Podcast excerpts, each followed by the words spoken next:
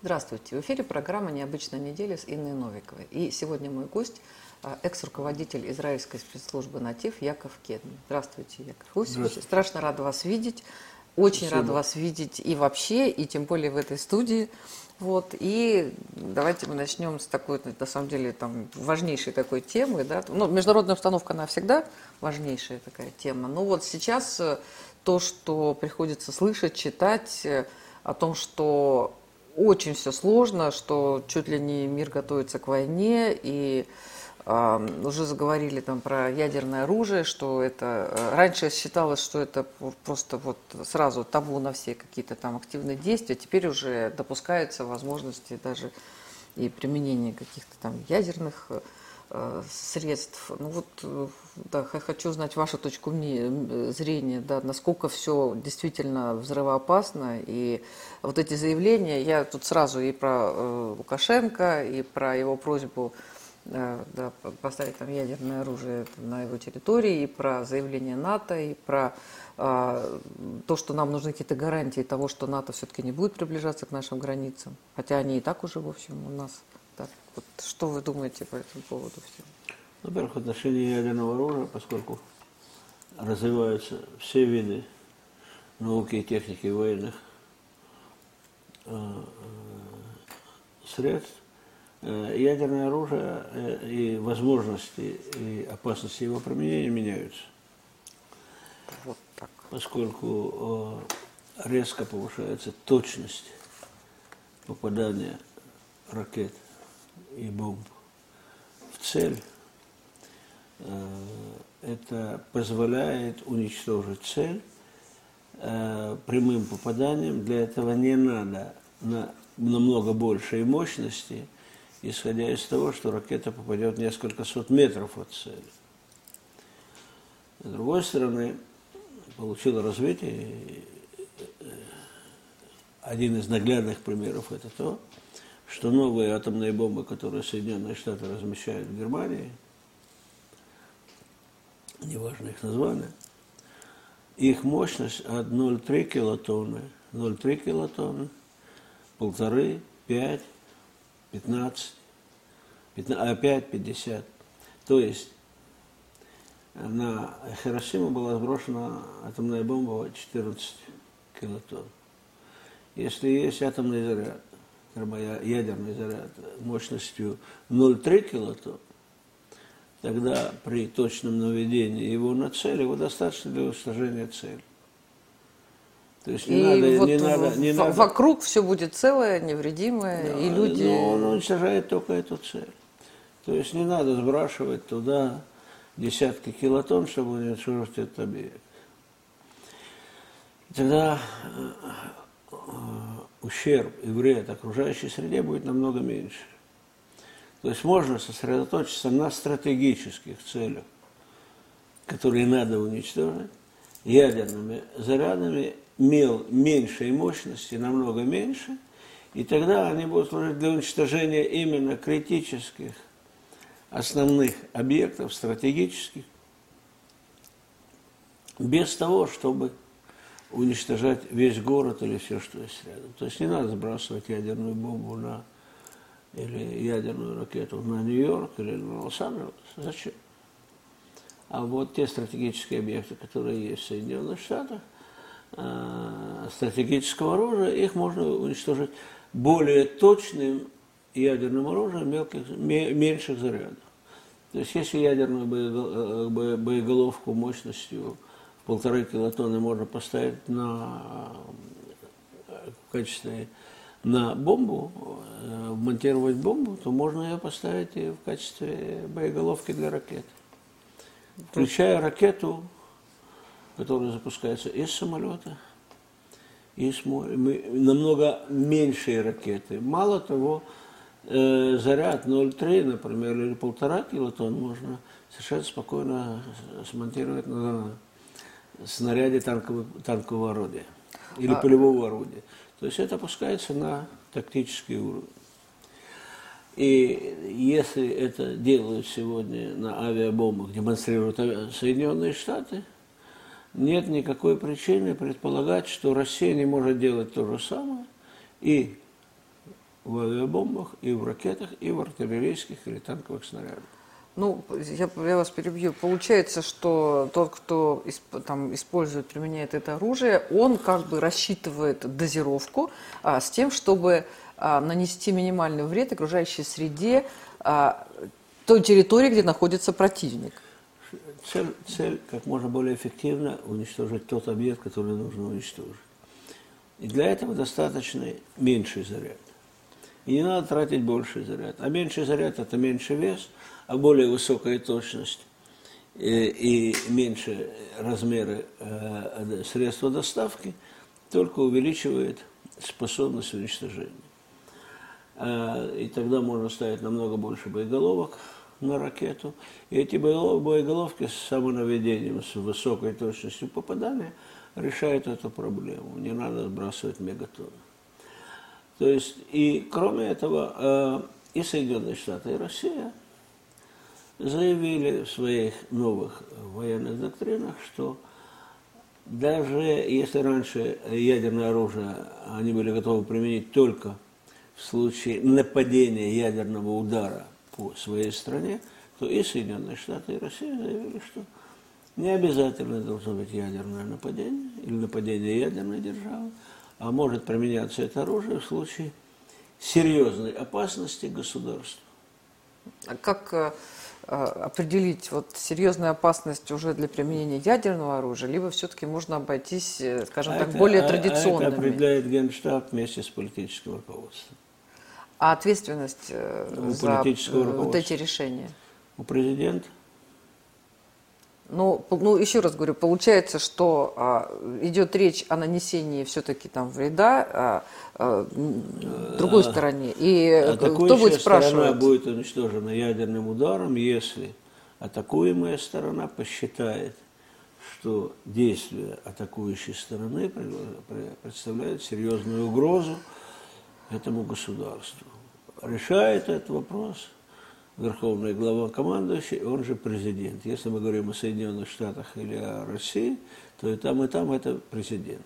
По рекомендации Генерального штаба и разведслужб, и по его приказу армия выполняет этот приказ. Все. Насколько вот такой сценарий реален и близок, скажем так, к реализации? Это не важно. Он обусловлен военной доктриной, значит, он возможен. А дальше все зависит от обстановки и от того, как страна. И поэтому одна из причин, которую Соединенные Штаты очень нервничают, что они э, хотят узнать, почему Байден все время подчеркивает, нам нужна определенность в отношениях с Россией. То есть определенность в отношениях с Россией он должен услышать от России. Какая он надеется, определенность? Что нужна? Ему нельзя делать, на что он получит ответ, намного превосходящий способность его выдержать этот ответ, или его государство. То есть определенность должна быть в отношении, а где границы терпения России как далеко по они отношению могут зайти к действиям России. Как далеко они могут зайти и что им за это будет? Вы говорите Нет, об этом. Что за это будет, они знают. А вот как далеко, вот где кончается точка терпения России. Потому что что за это будет, на это ответил уже давно российский президент, что при малейшей угрозе страна атакующая будет уничтожена до того, как ее ракеты достигнут территории России. А никто не будет выяснять, какой мощности и какого вида боеголовки на этих ракетах. То есть а, одна ракета «Томаав», которая летит в направлении России, может быть достаточно, теоретически, для российского президента, чтобы уничтожить не только тот корабль и подводную лодку, откуда была послана ракета, но и штаб, который дал этот приказ, и командование, которое находится в Соединенных Штатах. На самом деле нас, наш президент неоднократно говорил абсолютно четко. Да, по он это поводу... сказал. Теперь вопрос, когда, что будет, он определил. А что тогда Теперь они хотят узнать? Хотят знать, а за что нам это будет? Вот что мы можем делать или что нам нельзя делать, чтобы нам было то, чем вы угрожаете? И об этом Вероятно, это хочет вытащить Байден в переговорах с президентом России, чтобы четко определить, когда он говорит, мы, нам нужна уверенность и определенность в действиях России, прежде всего она направлена на стратегические опасности и угрозы Соединенных Штатов. И я думаю, что российский президент в этом вопросе готов определить Соединенным Штатам границы своего терпения. Как-то связаны вот с этим, с этим большим диалогом, да, заявление того же министра иностранных дел Германии, когда она сказала, что с Россией уже надо разбираться там, с использованием ядерного оружия, там еще были подобного рода заявления, и они вроде были такие как бы точечные из разных мест, но они, получается, как-то очень вовремя прозвучали все. Это вот что за Я такие думаю, нов- что новые это, темы? Что это унижение для интеллигенции, относиться серьезно к бреду этой дамы, которая ничего не понимает ни в государственных, ни в военных делах, и пытается что-то лепетать в министр отношении обороны. России. Она министр обороны, ну и что? А, а Борис, он премьер-министр. Ну какая разница, ну? Она министр, а Шутгаров и э, Зеленский, он тоже считается президентом. Ну какая разница, что говорит дура набитая по немецким понятиям от имени своего государства. Ну к тем же этого государства, к этому относиться бесполезно. Что определяет отношения между государствами, это э, то, что говорят президенты России или Китая, или Соединенных Штатов, и о чем беседуют начальники генеральных штабов. Уже несколько раз были беседы между начальниками генеральных штабов России и Соединенных Штатов. И то, вот там разговор более серьезный.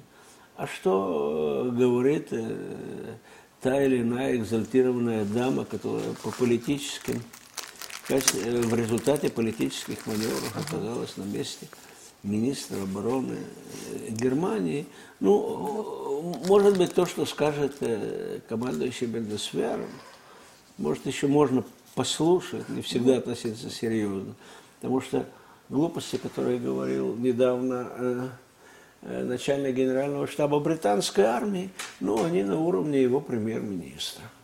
Ну вот тут теперь нужно разбираться, к кому относиться серьезно, к кому относиться несерьезно. А Потому этого... что когда наш министр обороны говорит, то это очень серьезно. А вот к российскому министру обороны все прислушиваются. К российскому министру иностранных дел принимают да. это всерьез.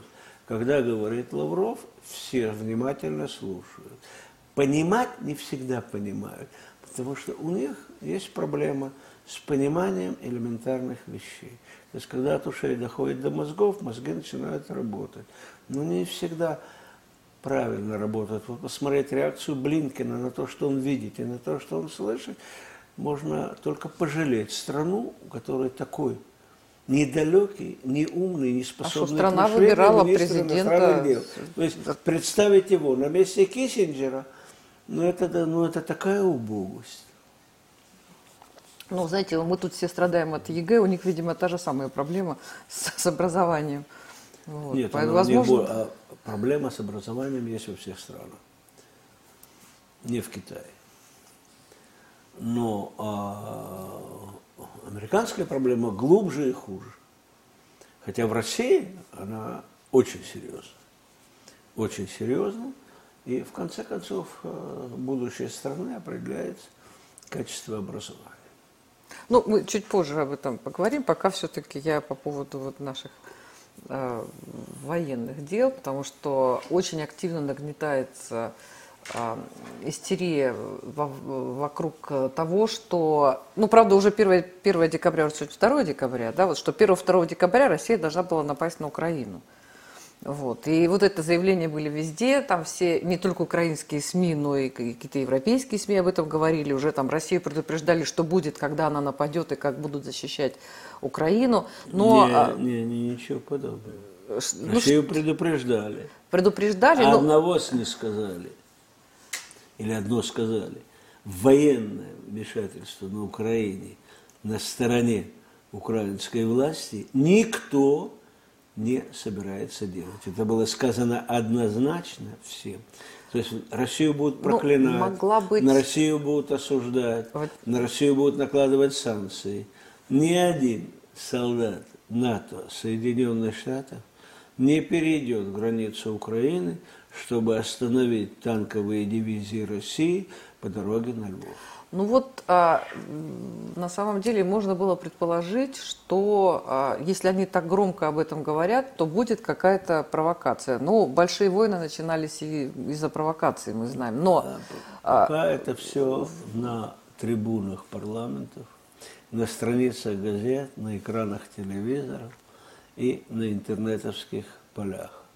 Ни одна военная часть, ни НАТО, ни Соединенных Штатов не собирается вмешиваться в этот конфликт. То же, что было с Саакашвили, когда это он тоже сказали, ждал, что сказали, придут американцы. Это совершенно четко и ясно. И если проводить аналогию с Саакашвили, той ошибки, которая была сделана тогда Россией, на этот раз не будет. О какой ошибке вы говорите? Российские войска остановились в горе, а не в Тбилиси. А, вы так думаете? Я, ну, кто-то говорил, что дошли понимаю, бы до Киева, было бы гораздо я проще. Я понимаю то развитие событий. Во-первых, не будет никакого российского вмешательства. Россия не собирается вводить войска на Украину, и это не нужно. А если понадобится уничтожить украинскую армию, и Россия решит, что это ее задача, она будет решена в течение нескольких часов. После уничтожения украинской армии судьбу Украины решит население Украины, и режима не будет. Российской армии для того, чтобы уничтожить украинскую армию, на территории Украины не нужно. Вот сегодня прошла информация о том, что задержано там, несколько человек, которые готовили диверсионные всякие действия в, в Крыму. Ну, на самом деле, это государство-терроризм. Это терроризм на уровне государственной власти. Европа к этому спокойно так относится. Как будто бы, ну, подумаешь, там, СБУ... Нет, там... неверно. Европа это поощряет. Ну, Европа поощряет. То есть она не называет их террористами, хотя это настоящий терроризм. Это связано ли это как-то с вот, теми заявлениями о первом-втором декабря, о начале военных действий, там, о том, что там вот два там военных, извините, СБУ готовили теракт в Крыму? Или проблема, это просто так проблема, совпало? Проблема с переворотом на Украине, то есть это, это, это теория, которую выдвинул с подачи своих, части своих э, западных э, кукловодов, э, этот шут, который сидит на должности президента Украины, она связана только с борьбой за власть. Он все время стремится повторить то, что не удалось Лукашенко, ввести э, чрезвычайное положение, поскольку его власть все больше и больше шатается. Те его подельники, которые привели его к власти, настолько в ужасе от его бездарности и глупости, что не хотят его сменить. Вообще удивительно, да, что он вытворяет вещи, как человек действительно... Он не казался настолько глупым, когда участвовал в избирательной кампании. Не, ну, в качестве шута и в качестве артиста на сцене он был способный. Но когда он стал вести себя точно так же, как клоун на политической арене, он, он оказался совершенно, совершенно неподготовленным и неспособным управлять государством. Тем более Украиной, тем более сегодня. Вот. И поэтому... более серьезные люди на Украине, я не скажу более правильные, или более честные, или более справедливые, нет, но более серьезные, чем он, хотят его сменить. А он не хочет, или его хозяева не хотят. И поэтому придумали всю эту версию с государственным переворотом. Дальше они ее будут разыгрывать, пытаясь ввести чрезвычайное положение. Так же, как Порошенко посылал свои катера на гибель, и только сдержанность российского флота остановила их, чтобы их не потопить, для того, чтобы ввести чрезвычайное положение. Ну вот вы сказали, что там Зеленского не будет, и народ Украины сам сделает выбор. У нас недавно был украинский политолог Александр Охременко, он сказал такую странную вещь, но такой проукраинский очень такой человек, там в меру русофоб, но как бы с ним можно разговаривать. Там, не Я все не знаю, такие. Для меня в меру русофоб, в нет, меру нет. антисемит на одной площадке. Ну он так, с ним можно говорить хотя бы, да. Вот, и он сказал, а на Украине не может быть российского президента. То есть как только человек заявит о том, что с Россией можно там торговать и что-то там еще там делать, то все, он не пройдет ну, на Украине. Я говорю, да, мне как-то казалось, что там значительная часть все-таки еще, несмотря на активную пропаганду, мозги не, не отшибла. С каким лозунгом шел э, нынешний президент на предвыборную кампанию? Уладить ну, отношения с Россией. И с каким лозунгом шел Порошенко, когда он пришел к власти? Что мне удастся договориться с Россией. То есть это тот, тот товарищ, который ну, мнит себя да. разбирающимся в положении на Украине, извините, он ни хрена не понимает. Ну, о чем вас... он говорит, он может быть на любом посту. Но две предвыборные кампании, которые были, президенты, пришли именно под лозунгом упорядочить отношения с Россией. Ну, Зеленский бегал по позициям АТО э, и говорил всякие это там ужасные был, заявления. Это было после. К власти-то он пришел под другим лозунгом. До того, как он еще... То есть это говорит, что население, это как раз противоречит этой глупости, которую сказал этот псевдоспециалист. Что население Украины не примет.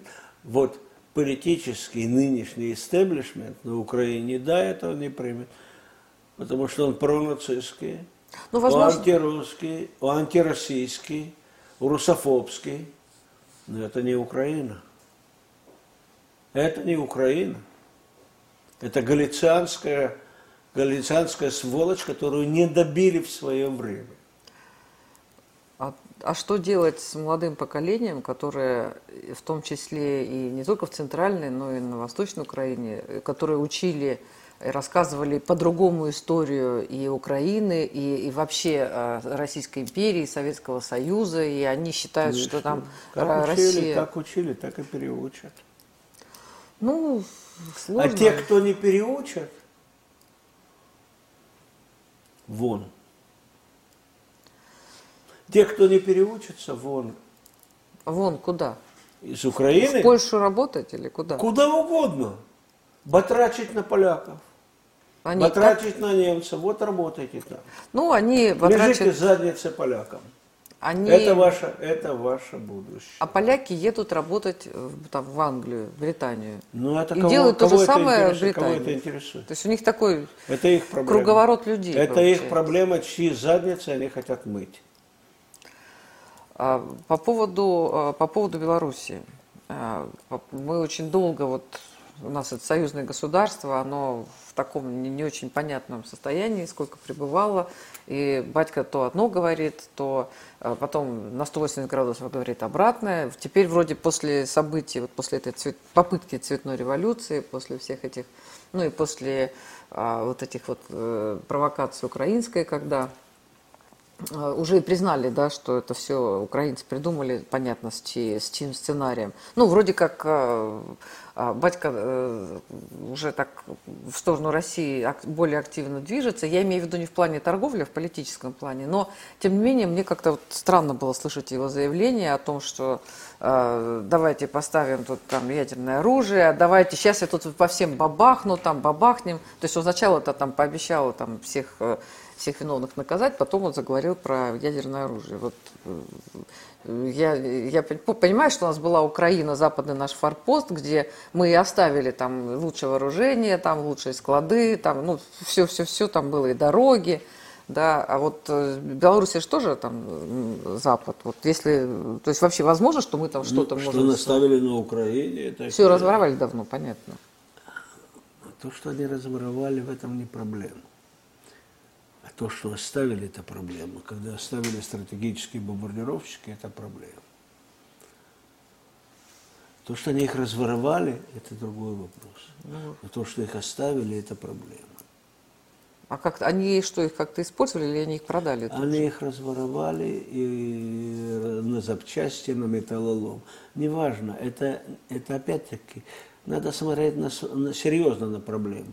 Что сделали эти недоумки с тем, что им оставили, это не играет никакой роли. Вот что страна потеряла, когда это оставила, чем она думала, когда оставляла. Чем это думал Ельцин, вы об этом? Это, был, это Россия сделала. Ну, тогда был Ельцин, а который это, думал это, вместо это, это других. Это смягчающее вину обстоятельства, но не меняет дело.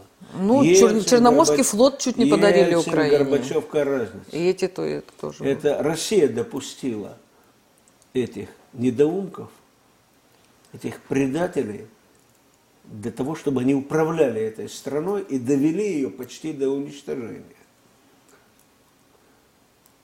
Вот, значит, Россия за это отвечает. Россия. Оправдываться это Ельцин, Ельцина не китайцы привели, и не американцы. Сами довели его до власти. И Горбачева сами довели до власти. Ну, а Горбачева, кстати, в президенты СССР никто не выбирал, если говорить о народе. Не играет никакой роли. Если народ допускает этих людей до власти, значит, и на нем лежит вино. Горбачева кто поставил во главе страны? Коммунистическая партия Советского Союза. Она его поставила во главе себя. Вот, и пусть она разбирается сама с собой, какие и почему были сделаны ошибки. Но в отношении Белоруссии Запад не оставил Белоруссии выхода, кроме единения с Россией. В какой форме, до какой степени, какими этапами – это проблема между Белоруссией и Россией. Но совершенно ясно, что для Белоруссии западнее белорусской границы никого нет. У нее все будущее только на, на восток. От восточной границы Белоруссии и от западной границы Белоруссии. А теперь что там будет, это уже другой вопрос. То, что было, уже не будет. И на Западе это решили. То же самое, как Запад заставил Россию взять Крым. Если бы не авантюра две тысячи четырнадцатого года, этого бы не было. Значит, они, они сознательно, бессознательно, подсознательно, по дурости, по глупости, по недальновидности, но ускорили процесс интеграции Белоруссии и России в единое союзное государство. То, что батька сказал, то есть совершенно естественная реакция. Когда в соседнем государстве НАТО угрожает разместить базы с ядерным оружием, он говорит, я тоже попрошу свое государство, союзное, разместить и на моей территории ядерное оружие его, этого государства. Какое, это уже они будут решать вместе. Совершенно естественно. Ну, если, в таком... если в Польше размещается ядерное оружие НАТО, или Соединенных Штатов, то полное право Белоруссия имеет попросить у России, а не можете ли вы, чтобы уравновесить это, ваши части с ядерным оружием, он не должен говорить какое, тактическое, оперативное, стратегическое, разместить на нашей территории, чтобы полякам не повадно было, и да. чтобы их хозяевам не повадно было. А это уже другой вопрос. Где разместит, какое оружие, если это будет, Россия на территории Беларуси. И какое оружие после этого, в результате этого, Россия разместит в Крыму или в Калининграде. Ну, про Калининград были разные заявления, правда, сейчас молчат о том, что они, не стоит ли нам как-то там, там Литве там, да, организовать блокаду Калининграда, это же анклав, и вот сделать так, чтобы... не было связи между Россией и Калининградом. Но потом быстренько они все замолчали, но в но, случае но, каких-то... Но эта блокада, таких... эта, блокада, эта блокада будет существовать несколько часов. Блокады не будет. Ну, я про то, что были заявления... Блокады они... не будет. Сообщение сухопутное между Россией и Калининградом тогда будет установлено независимо от желания Литвы и через территорию Литвы. А будет ли в этом участвовать литовское правительство или нет, Россия спрашивать не будет. Угу. Ну вот по поводу Донецкой Народной Республики, да, вот недавно же, да, тоже президент заявил, да, о, о помощи, о, о помощи ДНР, и уже тут э, Европа тоже влезла и сказали, что вот не надо помогать, и вообще не надо там типа участвовать там в делах. Вот. Но то, что для них это жизненно важный вопрос, и то, что когда в две тысячи четырнадцатом году Россия помогала, там, помните, там шли эти грузовики, там просто люди просто умирали, в том числе от голода и от холода. Россия не помогала в две тысячи четырнадцатом году, да. А, ну, я говорю про то, когда это был, может быть, по-моему, четырнадцатый год или пятнадцатый, когда шли, да, когда шли грузовики. Когда шли Россия КамАЗы. Не помогала. Да, а что делала? Россия сидела и смотрела в стороне. Вот, если бы Россия не пом... вот. помогала, то, был, то не было бы то, что произошло там. И не надо было бы руками останавливать танки украинской армии. И не потеряли бы Славянск. А, ну, семь лет, один ответ. Мы могли бы, конечно, много было вопросов, и до сих пор остается, почему тогда уж на, нас этим Крымом будут почему, попрекать, почему, попрекать почему всегда. В российском, побоялись, что не хватит сил. Почему сделали ошибку, в российском руководстве разобрались. Почему? В российском руководстве разобрались, что сделали ошибку и почему сделали ошибку. Побоялись? Побоялись, что они, не хватит сил? Они этого не опубликовали, что я буду говорить за них. Но то, что сделали ошибку, они поняли. И то, что сделали ошибку с Харьковом, поняли. И то, что сделали ошибку с Днепропетровском, поняли. Нет, то, что Одесса, местных... Николаев, те, Запорожье. То, что понадеялись на местных олигархов, которые им обещали и, как всегда, кинули, это уже поняли. А чего они, олигархи их кинули уже столько так, раз? Олигархи уже... кинули Россию, еще... обещали и кинули. Они же там вот Тимошенко вкладывались, они же не работали. Нет, они обещали России и кинули. Кирнос кинул. Кто ему поверил, на его совести. А то, что Кирнос подох, слишком поздно. Ну, там же теракт был, он слишком выжил, выжил. Поздно сдал Харьковскую область нацистам. Ну, ну я... бандит, с бандитами... не договариваются. А если договариваются, то был такой один бандит, батька Махно. У него тоже были разговоры, договоренности с Красной Армией. А потом он кинул. Ну, там это... И его расстреляли. И был еще один бандит, мелкий, Беня Крик. Он тоже обещал Красной Армии. И тоже делал, и тоже кинул. И его тоже расстреляли. Нельзя с бандитами договариваться о таких делах. А если договариваться, надо их так держать, чтобы он не мог ничего сделать, кроме того, что он обещал. А именно поэтому сегодня на Украине то, что происходит. Потому что положились на бандитов. Не на себя и не на, не на людей, которые хотели делать. А сейчас поздно сейчас, исправлять сейчас эту ошибку? Ситуация. Ну, а сейчас Донбасс также готов... А сейчас, сейчас, сейчас проблема Донбасса будет решена... вместе с решением проблемы Украины. Отдельно от Украины проблема Донбасса из-за Минских соглашений Россия не собирается, не видит Донбасс как отдельную часть от Украины. Он видит это как часть Украины, которая не подвластна преступной власти, которая находится в Киеве. Но это часть Украины, и поэтому решать... Как-то это против... Вот, Яков Васильевич, как-то это Прав... вот очень... Российск... Ваше руководство вашей страны не собирается решать проблему Донбасса в отрыве от решения проблемы Украины. Как может быть часть Донбасса, которая не подвластна преступному центральному руководству? Она часть либо Украины, есть, часть, да. часть Украины, либо она подвластна руководству, преступному, Факт, прекрасному, либо не подвластна. Фактически, да. Тогда это, это противоречие. Нет власти Киева. Тогда это, она не это... может быть частью Украины. Нет, это вы меня не надо. Не, не, я просто пытаюсь я, понять это аргументацию, я не понимаю. Решило. Я просто оглашаю вам то, что, может быть, вы не поняли, или то, что вам не сказали. Но российское руководство однозначно заявило, Донбасс – это часть Украины. И не рассматривается решение проблемы Донбасса в отрыве от решения проблемы Украины. Ну, очень и дальше. Проблема Донбасса по нынешней политике российского руководства, не моей, а российского руководства, будет в рамках решения проблемы Украины. Все. Ну, так что, что согласны вы, не согласны, причины, почему нет, ну, спросите у вашего президента, почему он так решил. Он посчитает возможным выложить вам все аргументы, да. Не выложит, он ограничится тем, что было до сих пор. Но формула совершенно ясна. Нет отдельного решения этой проблемы Донбасса. Помощь Донбассу, да. Помощь Донбассу, чтобы обеспечить безопасность Донбасса в той минимальной степени. Да, хотя эта безопасность не абсолютная, а условная.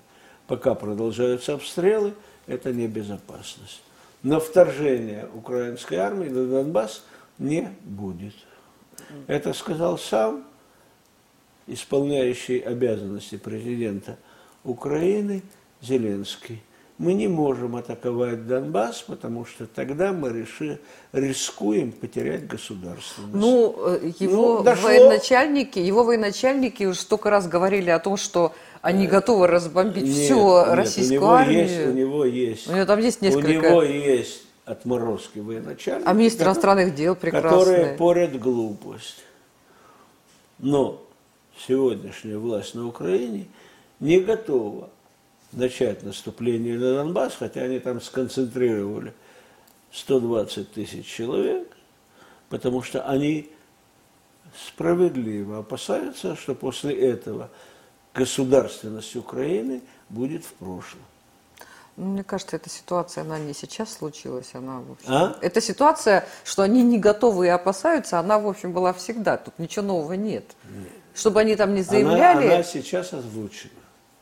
Она озвучена, есть разница и ситуация, а Порошенко, которая кстати, не говорил ничего такого. Специалистом, а и, или есть ситуация, которую огласил президент государства. Вот Зеленский это сказал пару недель назад совершенно четко. Мы атаковывать Донбасс не можем, иначе мы рискуем потерять государственность. Ну, знаете, более ясно он сказать не может. А то, что у него, а то, что умственное развитие и интеллект министра иностранных дел Украины где-то на уровне министра обороны Германии, это их проблема, как немецкая, так и украинская. Ну, хотели в Европу, опустились до их уровня. Я вспоминаю давнюю уже историю, когда президенту Украины, или, по-моему, его какому-то помощнику задали вопрос по поводу американских биолабораторий на территории Украины.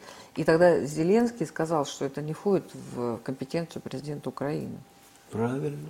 То есть он сказал честно, лаборатории на территории, на территории Украины. Украины, на территории Грузии, на территории Казахстана, на территории других бывших советских республик входит в компетенцию Министерства обороны Соединенных Штатов и подчиняется только ему.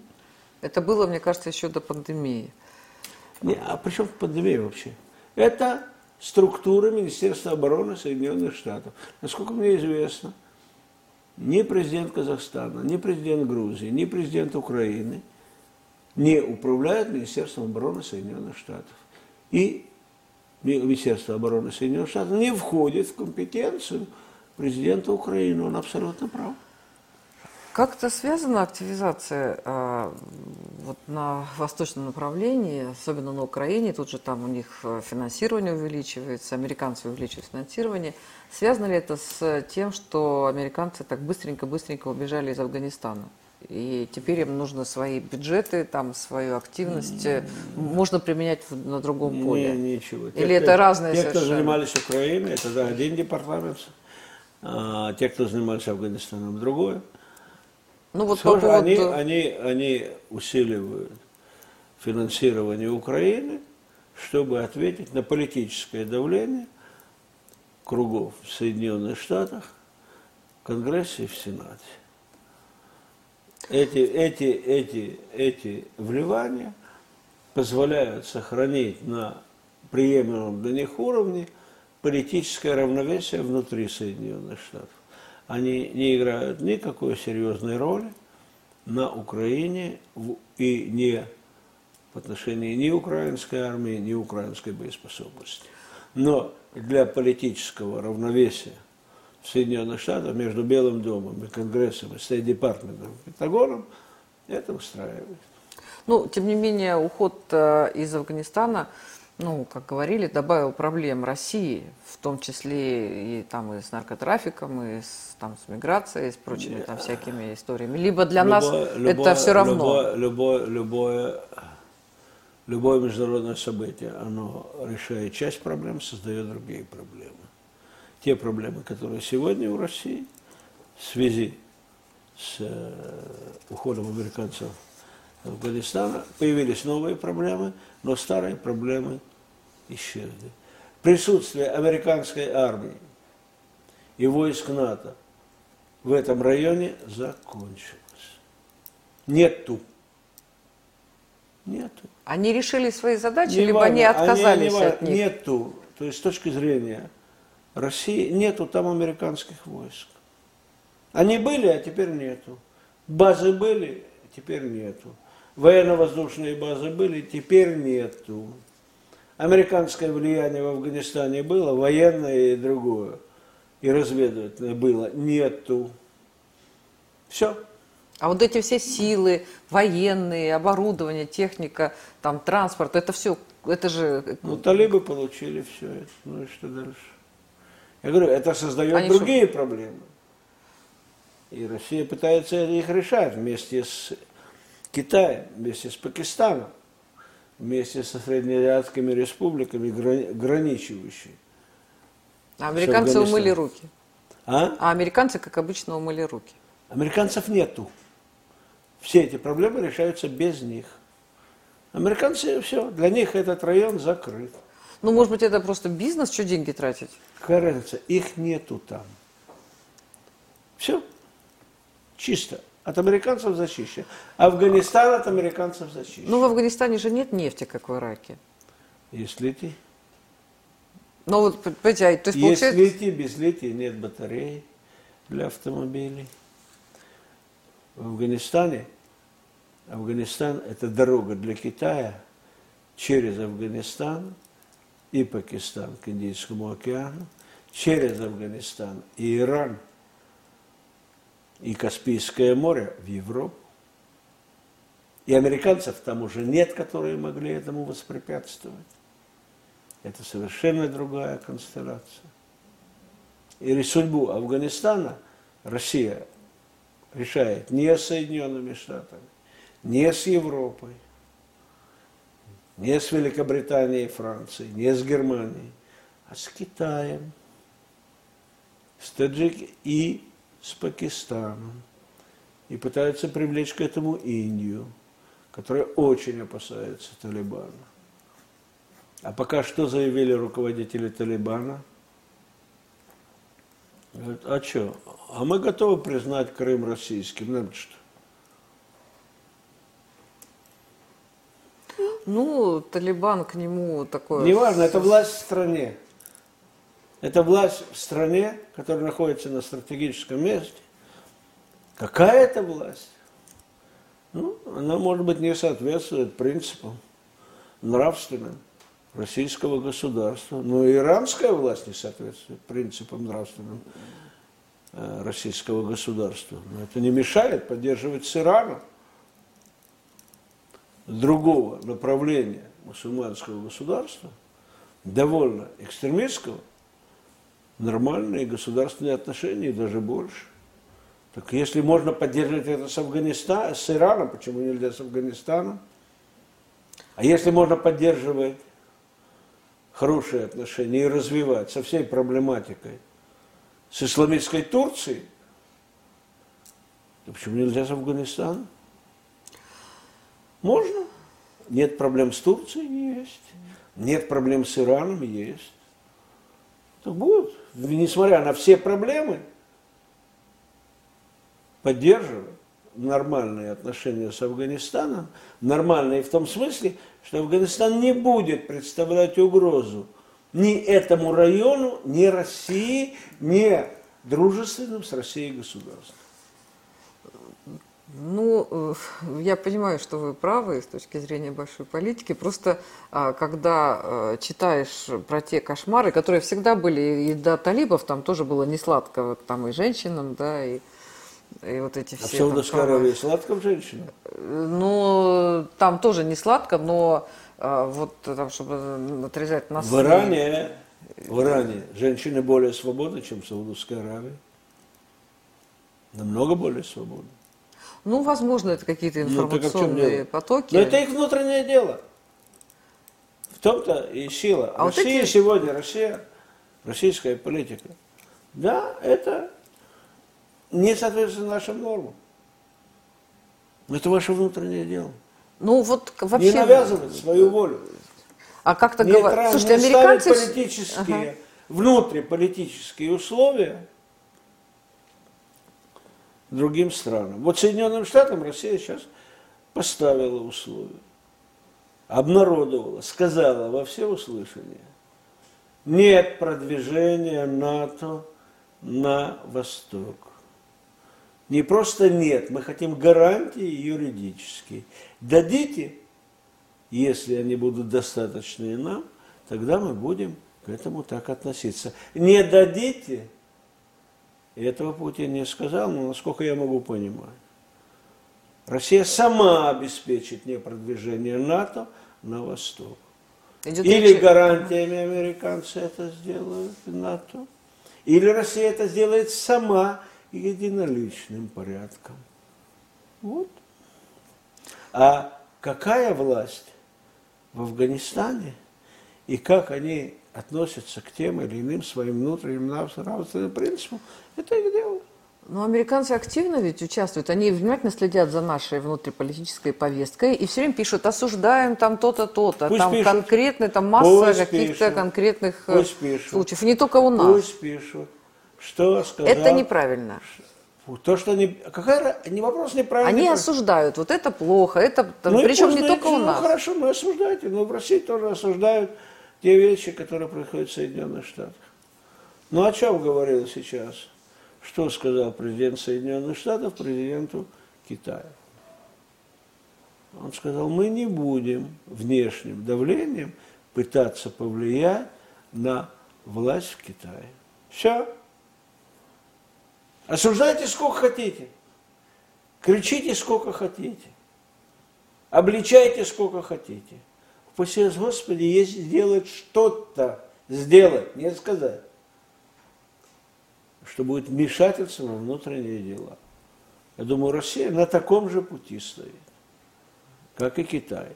Любая попытка повлиять извне на ситуацию в России, судя по тону российского руководства, будет пресекаться еще больше, еще реже, еще резче и еще более эффективно, чем до сих пор.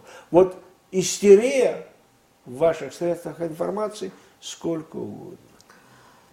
Ну, наверное, но американцы очень активно работали через те же эн ка о, и вы говорите, говорите, России. говорите... Это они... То, что делается на территории России, это находится уже... в компетенции российского руководства. Ну, российское руководство то, что не оно позволяет на делать, это. Если это наносит вред и представляет угрозу и государству, пусть подойдут в зеркало, посмотрят на самих себя. Власть в стране, власть, она определяет, что можно и что нельзя. Власть ориентируется как-то на свой народ, на общественное власть мнение, интерес, на какие-то иные... Власть должна ориентироваться на интересы государства и народа. Народа, либо финансовых групп, либо там промышленных народа групп. И государства. Я уже двадцать раз говорил, я повторю. В начале нашего государства Бен-Гурион предложил какие-то действия. Ему сказали, его министры: Бен-Гурион, а ты уверен, что народ это хочет? А он сказал: а меня не интересует, что хочет народ. Я знаю, что народу надо. Вот это власть. Власть должна определить, что надо государству и что надо народу. а не идти на поводу у того, что народу хочет. Народ а хочет, ли... чтобы у него все было, и ему за это ничего Еще не было. Еще и не работать, чтобы... Все. Да. А если руководитель ошибается? Вот э, кто-то знает, что, народ, что народу нужно, а кто-то считает, что он знает, и он... Э... У кого власть, тот и определяет. И неважно, правильно это или нет. Это ваша, это ваша страна. Если вы ставите во главе себя, держите во главе людей себя, как это было раньше, людей, которые не знают, что нужно вашему государству. Ну, взять так наши девяностые годы. Вы ее должны решить. Вот взять наши девяностые годы, да, у нас просто было стыдно за наших министров там иных и президента, а, из-за заявлений, а, из-за действия. А конец восьмидесятых вам было не стыдно? А, ну, тогда как бы я немножко не, не, была, не была активным там, наблюдателем. А когда Черненко, извините за выражение, мочась по дороге, вставал на трибуну и что-то мычал. Ну, вам было не стыдно? Ну, я еще просто в то время немножко не ориентировалась. Да, но я-то знаю это время. Вы-то знаете. Вам было не стыдно? Когда денщик, который обслуживал Брежнева, вы его поставили во главе государства, это, он за ним чемоданы носил, ботинки ему чистил. Это кто? Черненко. Он ему пальто подавал, а вы его поставили во главе государства. Ну, его поставило там политбюро, наверное, Центральный комитет, это, которые сами да, были там в глубоком ну, пенсионном это возрасте. Страна, это ваша власть. Вам было не стыдно тогда? Тогда анекдоты, наверное, ходили про то, какая анекдоты у нас власть. Анекдоты это не от стыда. Анекдоты не решают проблемы. Это был не анекдот. Это была трагедия вашего государства, которая закончилась в девяносто девятом году. А тогда она уже развивалась. Именно в девяносто девятом, не в девяносто первом. Трагедия что... закончилась в девяносто девятом. А началась она вот тогда таких вывели во власть и удерживали одного за другим. Ну вот сейчас еще хотела поговорить там, по теме миграции, да, потому что э, у нас... Э, Ну, прошла некая, может быть, там, череда, которые писали СМИ, каких-то там конфликтов, да, межэтнических, либо, ну, либо бытовых, там по-разному их называют. Но, тем не менее, в России количество мигрантов уже достаточно значительное. Там говорят восемь миллионов, кто-то говорит больше, да. И вопросы с адаптацией, с, с обучением там, русским, русскому языку, с, как-то там с тем, чтобы эти люди, их дети там нормально входили в общество, как-то очень много проблем. И а, что-то, где-то мы берем европейский опыт, где-то у нас какие-то свои там истории, но не знаю, стоит вот что, что нам с этим делать, либо просто жить и жить. И видите, там вот, вот, ну вот, как бы сложно вот, все тоже. Вот вы представляете определенную политическую линию в России. Согласно этой линии, надо было сохранить Советский Союз. Надо правильно? Было, да. Нет. В Советском Союзе не было мигрантов. Там был целый Узбекистан. Да. Там была целая Киргизия, там был целый Таджикистан, там была целая Туркмения, не часть ее. Вы считаете, что это возможно? Так что же вас пугает небольшая часть продуктивного населения, которое в России? Если бы Советский Союз сохранился, они бы все были. И ну, вы на это согласны? Вы считаете, что это было бы хорошо для Советского Союза? Я не хочу об этом спорить. Но логика должна быть. Если весь Узбекистан в составе Советского Союза было хорошо, то почему вам мешают миллион узбеков? Ну, потому что они живут, они приехали... А тогда в Советском Союзе они не приезжали? Они что, жили в резервации? Нет, они... Не было таких проблем в Узбекистане, они Нет, могли не там нормально проблем, работать. Не было таких проблем, никто не видел в этом проблему. Никто не видел в этом проблему, что из Узбекистана приезжают, работают в Москве или в другом городе. И никто не видел проблему, что из Казахстана приезжают сюда. А теперь вы видите, тогда вы решите. Если ну, вот Советский это... Союз, вы считаете, сегодня, если бы он сохранился, было бы хорошо, то тогда бы у вас было не восемь миллионов, а восемьдесят. Вы считаете, это хорошо? Да, я не спорю. Ну тогда чего вы, чего вы боитесь? Нескольких миллионов. Нет, мы говорим, мы говорим о росте преступности, мы говорим Ровно о это, неких это этнических анклав, анклавах, которые создаются.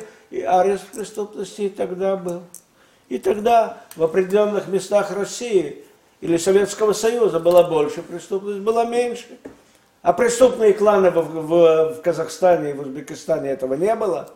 А преступности на Кавказе не было.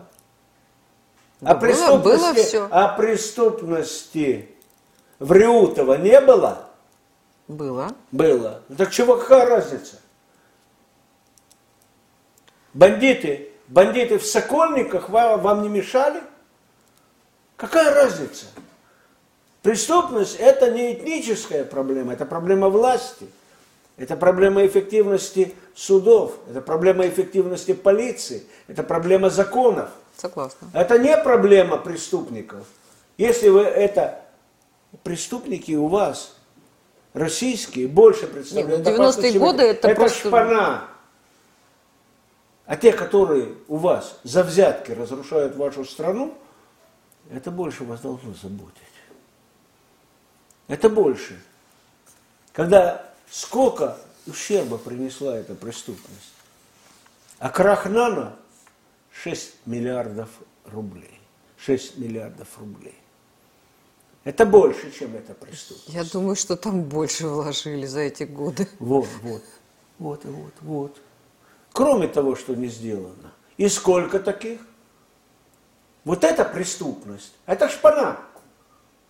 С шпаной борются по-другому. Понимаете, совершенно. Как шпана, вот она, они пишут, она Нет, видна, это, а это, вот эти все... Кто а, пишет, он... Вот те, кто пишут, вот они пишут про шпану. Они а про настоящую про шпану, преступность да. они не пишут. А потому что они все в шоколаде, ездят там в Мазерати, вот да, и никто вот... их не видит. Нет, они в бронированных каких-нибудь... Хотят, не хотят видеть. Не может быть такого. Не может быть такого в нормальном государстве. Когда воры в законе и преступники живут во дворцах и едут с охраной. И все это знают. А что вы за шпаны, насчет шпаны-то говорите? Это, решает, это решается на уровне местной полиции, участковых. Которые все в доле. Вот это ваша проблема. То и есть как, и когда сдают экзамены... Иммигранты в этом виноваты, а вы, потому что вы это позволяете. А эти позволяют всем. В чем дело? В чем ну, проблема? У нас Посмотрите, есть... сколько врачей, инженеров, ученых. Высших специалистов, ученых здесь, приехавшие с Кавказа, со Средней Азии. В чем дело? Сколько чеченцев в системе здравоохранения, на высших уровнях, в академиях, во всех? Ну, видимо... В чем дело-то? Это не проблема. Мы же не, мы же не про не них говорим, этого, а про это, стройки. Это, это, это проблема того, того порядка или беспорядка, ответственности и безответственности ваших властей и ваших систем. Это не проблема тех людей, которые приезжают сюда работать. Ну, я, я с вами согласна. То есть те, кто... Меньше всего имеют право открыть рот по поводу мигрантов, тех, которые до сих пор считают, и я не спорю с ним, что нельзя было разрушать Советский Союз. Они все были в одной стране вместе с вами. И нечего их сегодня отталкивать. Ну, видите, как, да, когда приезжают люди с образованием, то мы там все только рады, конечно же, да, и это люди, там, они образованные, они воспитанные, они там Вы ведут решаете, себя. Кто к вам может приехать, и кто может жить, и на каких условиях, и как, что делать с теми, кто нарушает закон.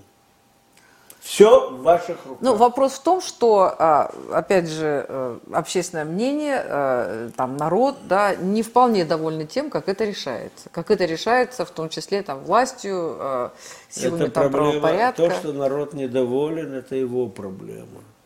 власть должна решать проблемы, исходя из государственных интересов, а не потому, что кому-то, кто пытается говорить от имени народа, что-то нравится или не нравится. Ага, вот сегодня это каждый блогер ага. говорит от имени народа. Это да.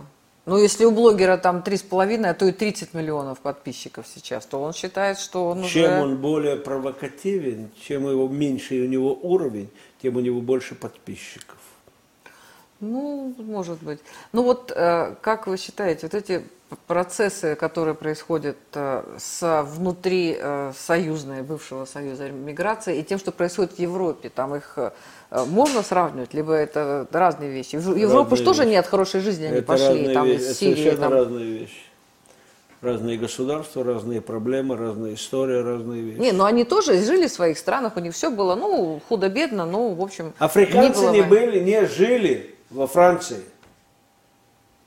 А ваши мигранты жили с вами в одной стране. Африканцы не жили во Франции. Вы про Алжир говорите? Не про Алжир. Это была колония. Не про Алжир. Марокко. Про Африку. Нет. Про, про французскую Африку. Про нефранцузскую Африку. Ну, там были... Черная Африка, которая сейчас едет. Они не жили во Франции. Алжир была французская провинция. И там были представители в, генера... в, в ассамблее, в парламенте. Алжир была другая территория. Но я не про это говорю.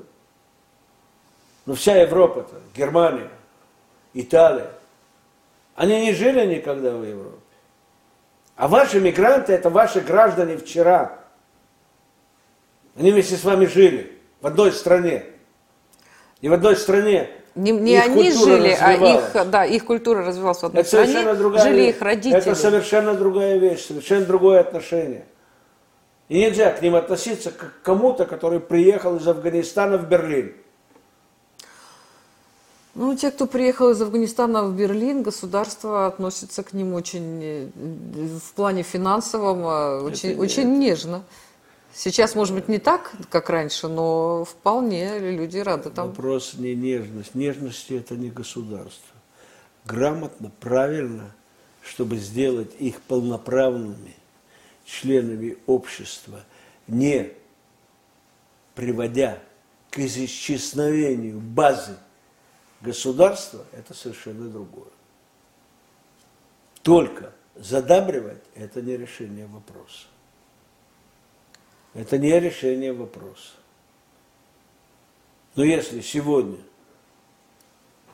в Англии, в Великобритании запрещают отмечать Новый год и называть это Рождеством, то в этом ничего умного, ничего справедливого. А это же тоже не от мигрантов зависит, это же зависит от э, политики властей, от я их говорю, псевдотолерантности. Я говорю, я говорю, вот это, это отражает извращенное понимание интересов государства и его населения. Ну, ну в данном случае наше государство значительно более разумно. В, Ваше в отношении наших ценностей. Совершенно другой подход. И чем меньше оно будет обезьяничать по отношению к Европе и к Соединенным Штатам, тем будет больше лучше, будет лучше. Поэтому говорю, есть принципиальная разница между отношением к мигрантам в Европе и у вас. Это ваши граждане вчера. Одно целое было. Ну, а вы видите... Того, чего не было никогда в Европе. Ни в одном смысле. Ну, получается, что в России, Россия вот в, в вопросе там с мигрантами не, не, там, некое уникальное такое вот государство, да? У каждой страны свои проблемы, свои плюсы, свои минусы. Ваши условия отличаются от них. Каждая страна уникальна, каждый человек уникальный, каждый народ он уникальный. Это естественно, так и должно быть. Ну и что? Это не значит. Я вам хуже скажу. Каждая женщина уникальна. Ну, каждому. Но это, но это, но, но все равно. И надо относиться к ней и как к женщине, и как к уникальной женщине. То, что она уникальна. Одна и единственная. Другой такой женщины нет и не может быть. Ну, каждый человек своя планета. Это же и тоже... каждый человек. И поэтому... Да, Россия уникальна, но она должна решать свои проблемы, подходить к решению своих государственных проблем, исходя из своей уникальности и тех положительных факторов, которые порождают или сопровождают эту уникальность.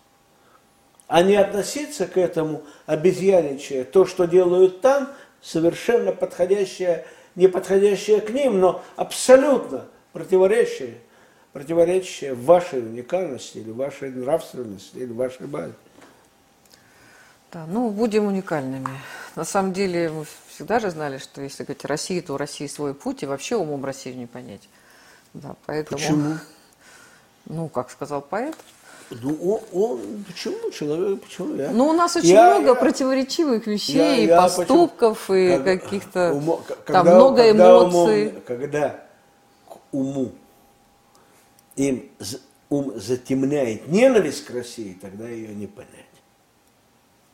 А если Россию пытаться понять объективно, да, почему я Россию понимаю? Не только потому, что я родился в России. Россию можно понять. Но надо не, не перестать относиться к ней предвзято. Чтобы понять, не надо определить, не надо заменять попытку найти аргументы, почему Россию надо ненавидеть, и называть это понимание. Ну, у людей ведь есть свои стереотипы, и они воспринимают стереотипы ту информацию, которая а, подтверждает их точку зрения. Стереотипы, мало кто хочет... стереотипы – это удел примитивных, убогих созданий человека. На стереотипах, на предрассудках не строится общество. Ну... Оно разрушается предрассудками. Оно разрушается... извращенными стереотипами. И они никогда не должны входить в процесс понимания. Ну, к сожалению... Они, они загрязняют, извращают значительное... и уничтожают понимание. И, предс... и стереотипы, и предубеждения. Ну вот я боюсь, что большая часть, есть, не знаю, восемьдесят процентов, девяносто, семьдесят процентов, именно стереотипами и клише мыслят, им так проще. Им это, так проще видеть мир. Это, это, От думающих людей... Это говорит только о том, что власть должна меньше идти на поводу стереотипов, которые есть у простонародия и у себя самой. Власть должна думать и планировать свою политику не стереотипами, а интересами государства и пониманием своего государства без стереотипов и его интересов без стереотипов, принимая их во внимание, но не вводя их в процесс анализа. Так же, как и другие страны, понимать без стереотипов.